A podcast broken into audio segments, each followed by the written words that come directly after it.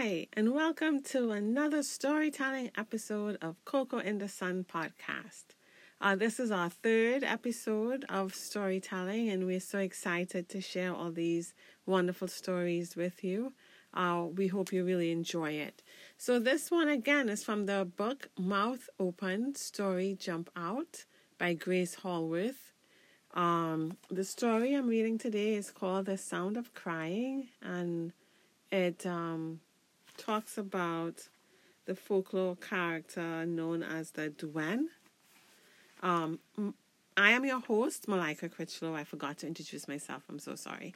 Um, so just to tell you a little bit about the Douen, it's a folklore character uh, from the Caribbean.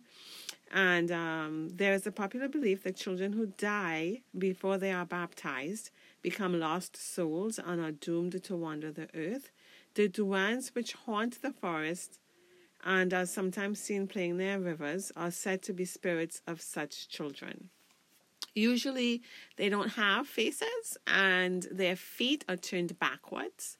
Um, that's the usual description, but um, I think each like Caribbean country may have a little, a little um, little change on that, depending. It, it, doesn't have to be exactly the same. Um, okay, so the story I'm reading today is called The Sound of Crying. I hope you enjoy it. A woman was on her way home one night when she saw a black kitten sitting in the middle of a crossroad. The kitten was mewing so plaintively that the woman picked it up and took it home.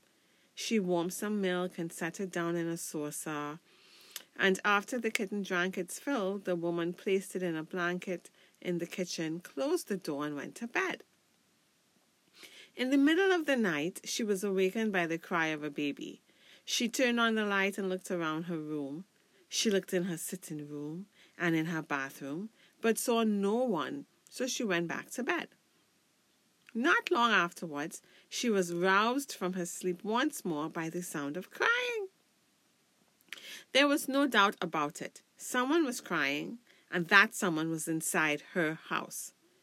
But how could that be? Suddenly it occurred to her that it might be the kitten which she had brought home that night.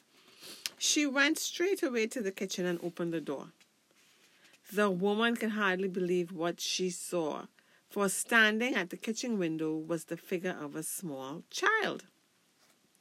It was whimpering, but strangely, there was not an ounce of feeling in the sounds. The woman went towards the child. Suddenly, the light from the moon lit up the kitchen, and she saw that it was faceless. Quickly, she looked at its feet. Oh, my lord, she cried, this is a douen. Dear Lord, what's to be done with it? What's to be done? What's to be done? mocked the douen child, imitating the woman's voice. Before the woman could recover from the surprise of hearing her words repeated in exactly her tone of voice, she heard a confusion of noises outside the house. Looking through the shutters, she saw a host of small creatures. They were echoing the cries made by their spirit kind inside the house, and they were beating on the doors trying to get in. There was only one thing for it the woman had to get the creature out at once. She tried to lift it, but it was heavy as a pound of sin. Twice she tried and failed, but the third time she remembered some prayers for the souls in torment and recited them out loud. The douen became as light as a feather. The woman thrust it out quickly, made the sign of the cross, and locked her door. Immediately the host of creatures disappeared and all was quiet again.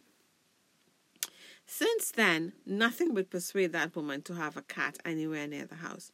She keeps a large dog who is the enemy of every cat in the neighborhood.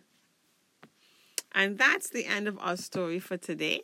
We hope you enjoyed our little short story and we hope you listen more and tell your friends and family about it so they can also share in in the delight of these little stories.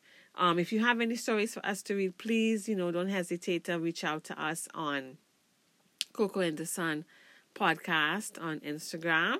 Um, we would love to, you know, get more cultural stories from different parts of the world so we can read and share. Um, if you have any comments also or insight, you can also do so on our Instagram page. Uh, we hope you have a fabulous week, and until next time. This is Goodbye from Coco and the, po- and the Sun podcast.